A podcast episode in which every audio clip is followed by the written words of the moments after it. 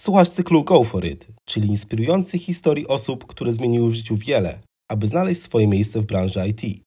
Może to właśnie Twój bodziec do zmiany.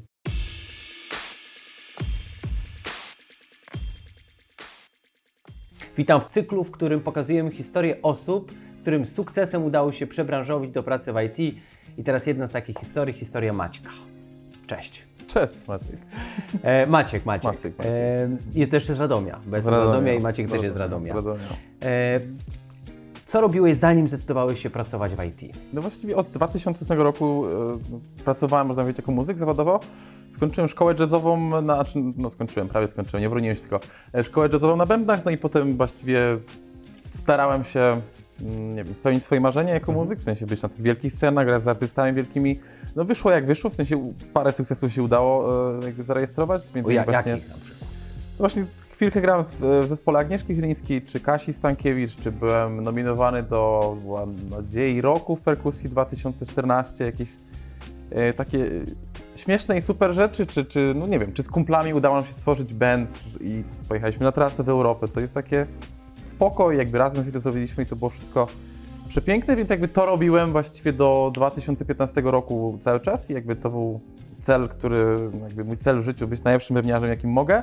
Potem trochę życie mnie ochłodziło, jakby ten zapał, jakby symultanicznie zawsze do muzyki był u mnie sport i w 2015 roku startowałem w zawodach kulturystycznych w kategorii do 70 kg i jakby to był taki moment, kiedy sport trochę przejął, w sensie sport trochę większą zaczął odgrywać rolę w moim życiu niż muzyka. I od 2015 roku pracowałem jako trener personalny do 2018 roku. Przez te 3 lata, no i potem zaczął się ten proces przebranżowienia do IT. I dzisiaj kim jesteś? Zostawmy to, kim byłeś, jesteś alfą i omegą, ale w branży wszystkim. IT czym się zajmujesz dzisiaj? W branży IT. Jestem frontend deweloperem od stycznia. Mam przyjemność być frontend deweloperem w firmie Miquido. Programuję. Robię taki projekt wewnętrzny, nasz firmowy, w który my jako pracownicy firmy Miquido rejestrujemy czas w ciągu pracy, na jakie taski poświęcamy, czy typu na przykład dla jakiego klienta, bo przypuśćmy, u nas deweloperzy często pracują w 3-4 projektach, więc jakby ja rozwijam projekt, który jest odpowiedzialny za taki tracking czasu i wtedy na przykład my wiemy, dla którego klienta bilować jakiś czas dewelopera, kto ma za to płacić i jakby to jest projekt, który my wewnętrznie rozwijaliśmy jako Miquido, a teraz zaczynamy wprowadzać subskrypcje i klienci będą mogli za to płacić, będą jakieś feature'y takie podstawowe, no więc jakby apkę, którą my rozwinęliśmy dla siebie, teraz komercjalizujemy i będziemy wypuszczać na rynek. No ja jestem odpowiedzialny za cały frontend, właściwie jestem jedynym frontem w tym projekcie, który rozwijamy, żeby trochę wreszcie zrobić się na tym. Co takiego wpłynęło na decyzję, żeby tak bardzo zmienić kierunek płynięcia tego statku? Bo od grania z Chylińską do bycia frontend deweloperem wydaje się być daleka droga. I chyba jest. No właśnie, niby jest. W sensie patrząc na to tak z odległości, niby jest. Dla mnie to jest po prostu droga w kolejnej rzeczy, którą typu lubię robić i pniemy się do góry. No jakby nie patrząc, powiedzmy na bębnach też już coś tam kiedyś dokonałem, a potem byłem w sporcie, w którym startowałem od zera, a teraz jestem w IT, w którym, więc myślę, że to wspinanie się jest najfajniejsze i to jest to, co łączy te rzeczy. I ja na to nie patrzę jak na osobne procesy, tylko jak na jeden drive życiowy, który się składasz z różnych epizodów. Dokładnie. Nie? To dlaczego ten epizod IT akurat? Myślę, że ilość znajomych, jakich miałem i które po prostu ludzie narzekają na pracę i miałem dużo znajomych, którzy są w IT i oni nie narzekali, oni byli szczęśliwi, oni robili nadgodziny ze szczęściem, z uśmiechem na twarzy. Myślę, że też to, że to można łączyć łatwo właśnie z muzą czy z innymi rzeczami, bo można podróżować. Właściwie tak jak na przykład ja teraz mam w firmie, mogę tak naprawdę pracować w nocy, czy mogę pracować w weekend. Ważne, żebym wykonał swoją pracę. I teraz na przykład jak właśnie, czy w maju mam jakieś koncerty, czy coś, to z normalną pracą to mogło być ciężkie do połączenia. Tutaj ja wiem, że nawet mogę zrobić więcej pracy w środę i w czwartek i w piątek w ogóle nie pracować i sobie iść i grać, czy sobie trenować, czy cokolwiek i nie jest to żaden problem, prawda? Myślę, że troszkę to był na pewno też wiek po prostu, że no muza łączy się z tym, że nie wiem, pamiętam chyba w 2018 roku taki był rok właśnie, gdzie Wyliczyłem, że nie przespałem 60 nocy w ciągu roku, bo były grania nocne i czasami powroty w nocy i tak dalej. I w sensie, no, to jest bycie profesjonalnym muzykiem, nie? To albo się udziela lekcji i się uczy, a trochę ja zawsze myślałem, że nie po to uczyłem się grać na bębnach, żeby uczyć, tylko chciałem być na scenach. Albo właśnie mamy te nieprzespane noce, nie ma nas w domu i to jest jakieś tam. Poza tym to też te finanse nie zawsze są pewne. Czasami ktoś zadzwoni, czasami nie zadzwoni, a czasem no po prostu nie ma roboty, jak przed COVID wszyscy muzycy nagle leżeli, kwiczeli, więc ja też w idealnym momencie troszkę zacząłem, zmieniłem ten zawód, no bo to był no to wtedy w marcu przed COVID, ja w czerwcu miałem pierwszą pracę w IT i odpada mi cała muzyczna robota, więc to było naprawdę, uratowało mi życie. Więc na pewno ten właśnie czynnik stabilizacyjny i ekonomiczny, ale też no właśnie zamierzałem się wyprowadzić za granicę i bycie muzykiem czy bycie trenerem personalnym nie wydawało mi się tak łatwe do przełożenia na jakieś inne lokalizacje, bo musiałbym znów na przykład budować bazę klientów, czy jako muzyk musiałbym, nie wiem, jakiś networking robić, prawda? A IT jest takie dosyć proste, typu robię w Polsce w polskiej firmie i na przykład przeprowadzam się gdzieś tam i jedynym problemem jest, nie wiem, różnica czasu, tak? A nie ma w ogóle tej bariery jakiejś budowania biznesu od nowa. Spośród bardzo wielu specjalności branża IT zdecydowała się akurat na programowanie frontend. Skąd akurat taka decyzja? Dlaczego akurat to, a nie co innego? Jasne.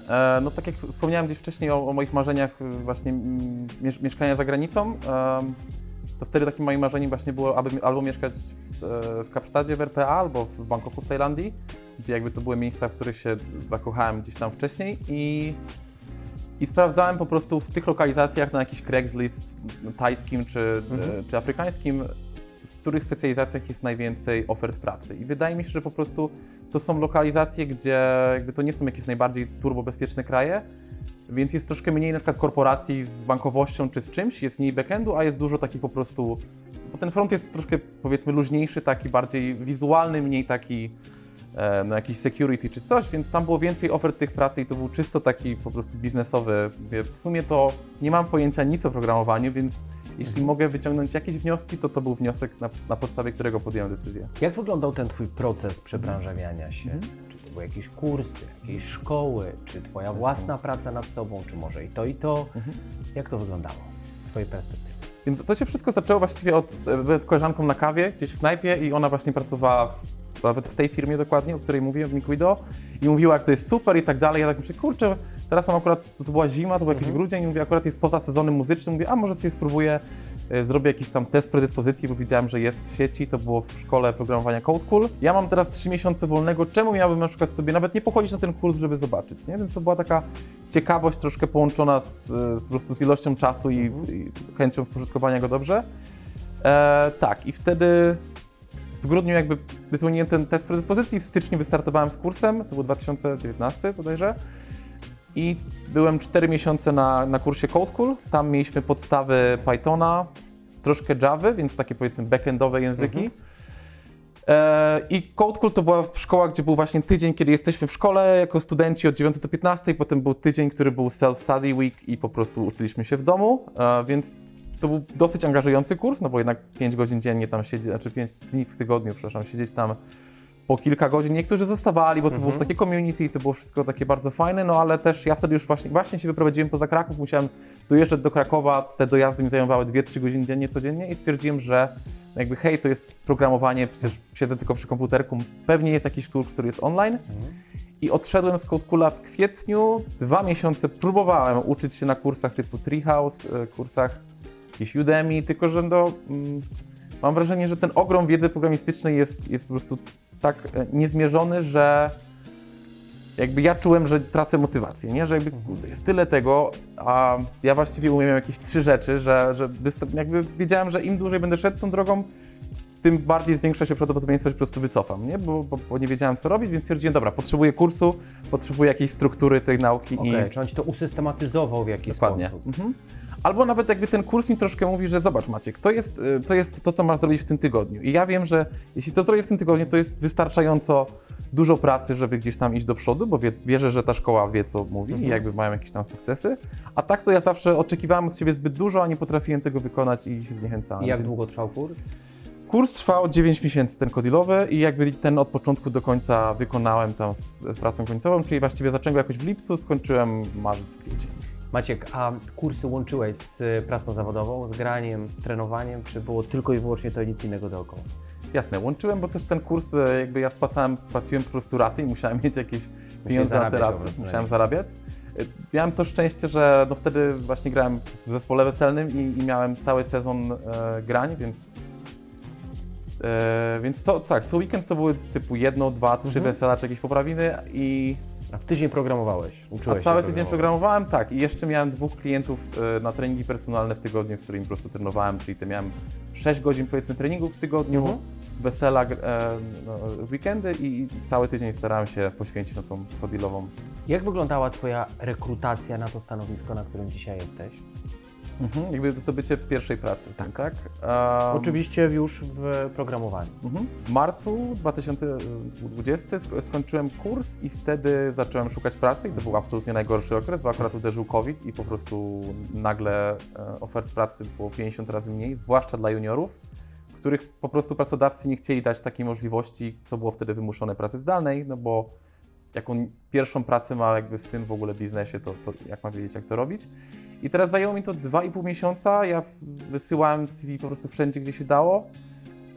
Było sporo takich zadań rekrutacyjnych offline'owych, które gdzieś dostawałem od firm i miałem je wykonać i odesłać, więc zawsze też te gdzieś dodawałem do mojego portfolio i stworzyłem sobie stronę, swoją portfolio, gdzie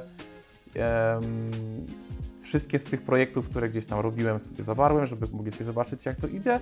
No i w czerwcu byłem na rozmowie rekrutacyjnej w Krakowie w firmie Projects i tam miałem taką rozmowę wstępną, dostałem zadanie do domu, 2 dni na to zadanie i dostałem tę pracę. Dostrzegasz dzisiaj, jak patrzysz na siebie w środowisku programistów, różnicę pomiędzy tobą, tym takim trochę samoukiem, a osobami, które były na studiach, jakby latami edukowały się po to, żeby być tu, gdzie są?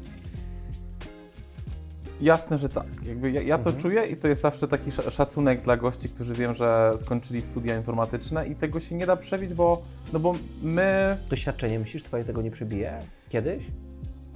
Wydaje mi się, że... Znaczy zależy od... Na przykład wydaje mi się, że mógłbym prawdopodobnie w perspektywie kilku lat być tech leadem i lidować rzeczy, bo jakieś właśnie... bo nawet umiejętności miękkie, czy będę na tyle dobry we frontendzie.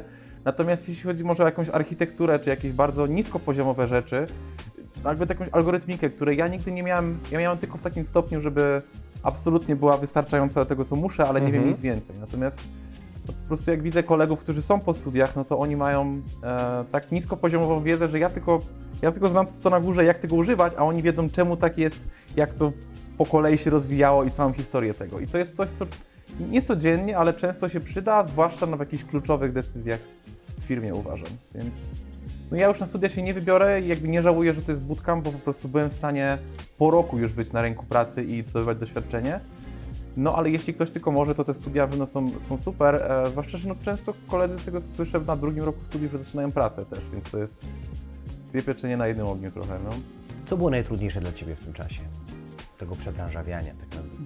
Znaczy myślę, że najtrudniejszym było to, że ja sam nie do końca wiedziałem, czym jest to programowanie jako taka praca, bo też ja nigdy nawet nie miałem żadnej pracy na etat czy zlecenie. W sensie ja zawsze po prostu albo grałem muzykę, albo byłem sobie szefem jako trener.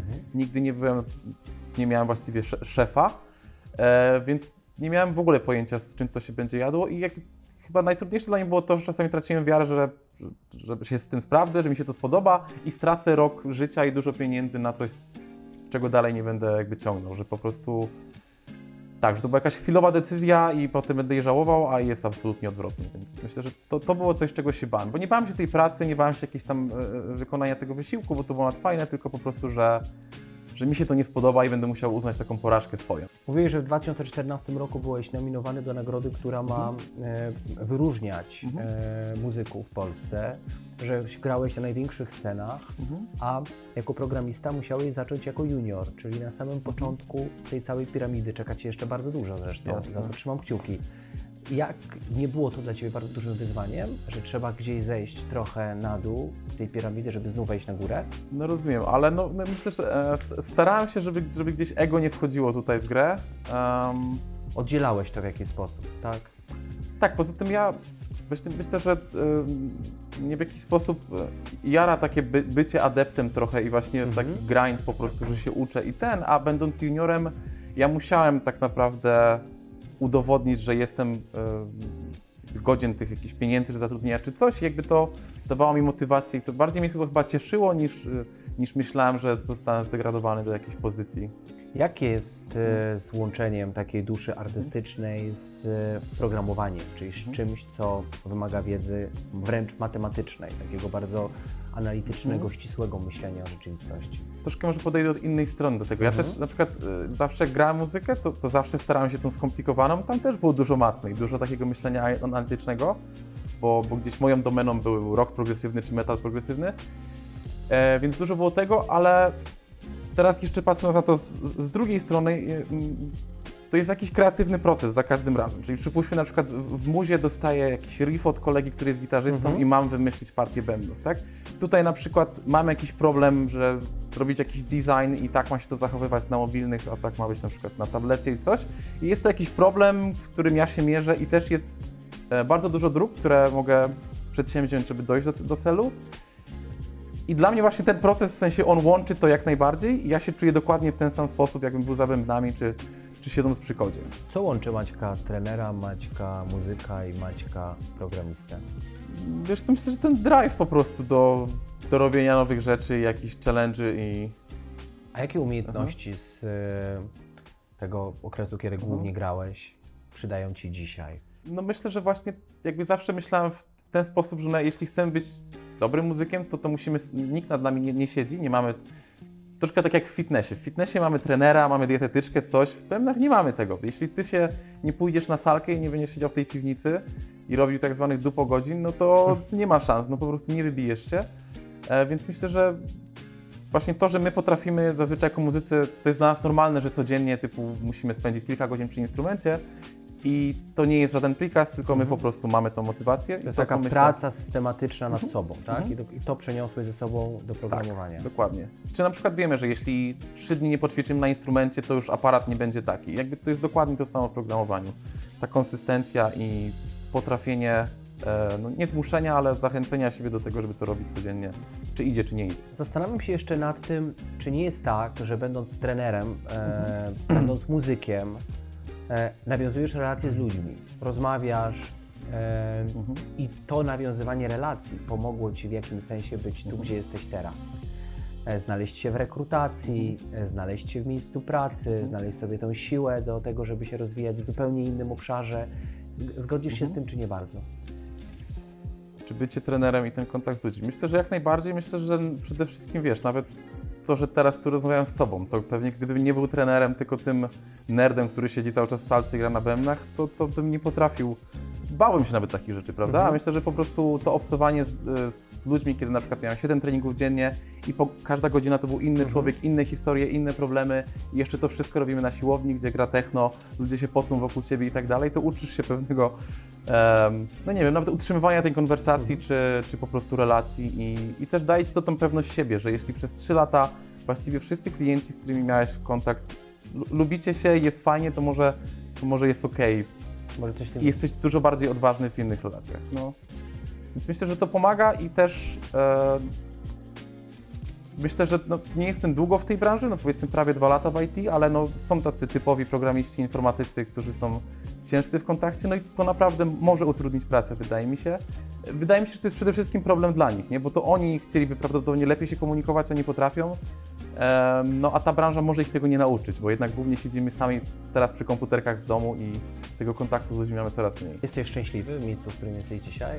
Kurczę, ja właśnie tak się zawsze śmieję, trochę śmieję, ale myślę, że mówię zupełnie poważnie, że to była jedna z lepszych decyzji w moim życiu, że jakby naprawdę nawet komfort psychiczny taki, który mam, że mam pracę, że wiem, że jestem pożądany na rynku pracy, że wszyscy są w robocie mili, a w muzie to czasami bywało inaczej, różnie po prostu, jakby to jest fajne i też praca taka codzienna po prostu jest fajna, bo jest to wszystko bardzo ustrukturyzowane i ja się czuję w tym bezpiecznie i dobrze. Potrafisz dzisiaj łączyć programowanie z tą pasją do muzyki, która przecież u Ciebie jeszcze jest i pewnie będzie zawsze? Staram się cały czas kultywować te rzeczy, czyli właśnie no, i sport, i muzykę. Cały czas gram. Nagraliśmy ostatnio właśnie płytę z zespołem Keta w październiku zeszłego roku. Będziemy wydawać w tym roku. Nasza chyba 8. płyta. Gramy też jakieś koncerty w maju. I tak samo ze sportem też teraz startuję w jakimś Armagedonie, więc te rzeczy wszystkie cały czas symultanicznie idą ze mną. I da się to połączyć. Da się to połączyć, no. Przed naszą rozmową, tą nagrywaną przed kamerami dzisiaj, powiedziałeś takie zdanie, że nie znasz osoby, która przebranżawiała się w IT i nie jest zadowolona z rezultatu. Rzeczywiście tak jest, że wszyscy kończą to przebranżawianie z sukcesem z Twojego otoczenia? Wiesz co, wydaje mi się, że jest praktycznie 100% próba tego, że jest spoko, nie? I też no, bardzo dużo znam tych osób, bo byłem na 2 kursach, gdzie było po kilkanaście osób w grupie i mamy nawet jakąś tam grupę facebookową, gdzie cały czas się wymieniamy, to nawet z CodeCoolu, co jakiś czas się widzimy na jakimś piwie i wszyscy są bardzo szczęśliwi i jakby wiesz, nikt nie żałuje i no myślę, że nawet to środowisko pracowe jakieś jest takie wyluzowane i ta stabilizacja to jest coś, czego są jakieś takie perksy pracy, które nie są do końca związane stricte z programowaniem, ale które są po prostu miłe dla pracownika jako takie i to jest nie do przecenienia. Co byś chciał powiedzieć ludziom, którzy są na takim początku drogi, czyli gdzieś zaczynają tą przygodę z informatyką, wiedzą, że chcą, ale nie do końca wiedzą jeszcze co? Co byś ze swojego życiorysu wyciągnął jako najważniejszą radę dla nich? Go for it, po prostu. Go for it. Czyli to, od czego zaczęliśmy tę rozmowę. Troszkę to, no bo ja pamiętam na przykład właśnie mam też brata informatyka, takiego legendę w sensie, że on studiował informatykę taki klasyk. Before it was famous, wiesz, on ma 46 lat i poszedł na studia w wieku 19 na informatykę. Kto to robił, wiesz? Szaleniec. Czytał Sapkowskiego, no taki typowy nerd informatyk. Ja na przykład byłem kolejnie powściągliwy w tym, żeby na przykład nie powiedzieć mojemu bratu Bartkowi, że idę tą ścieżką, bo bałem się, że ktoś mnie gdzieś tam zniechęci, że ten i myślę, że często słyszę to z ust innych ludzi, że właśnie to nie dla ciebie, bo ty nie miałeś do czynienia z matmą, to a ja myślę, że to nie jest takie trudne, to jest miłe i fajne, w sensie praca w tej branży i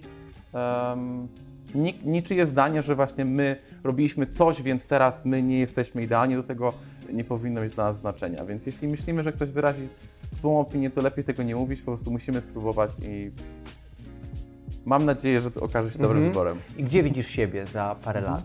Czy w ogóle budujesz takie przewidywania dotyczące swojej przyszłości czasami?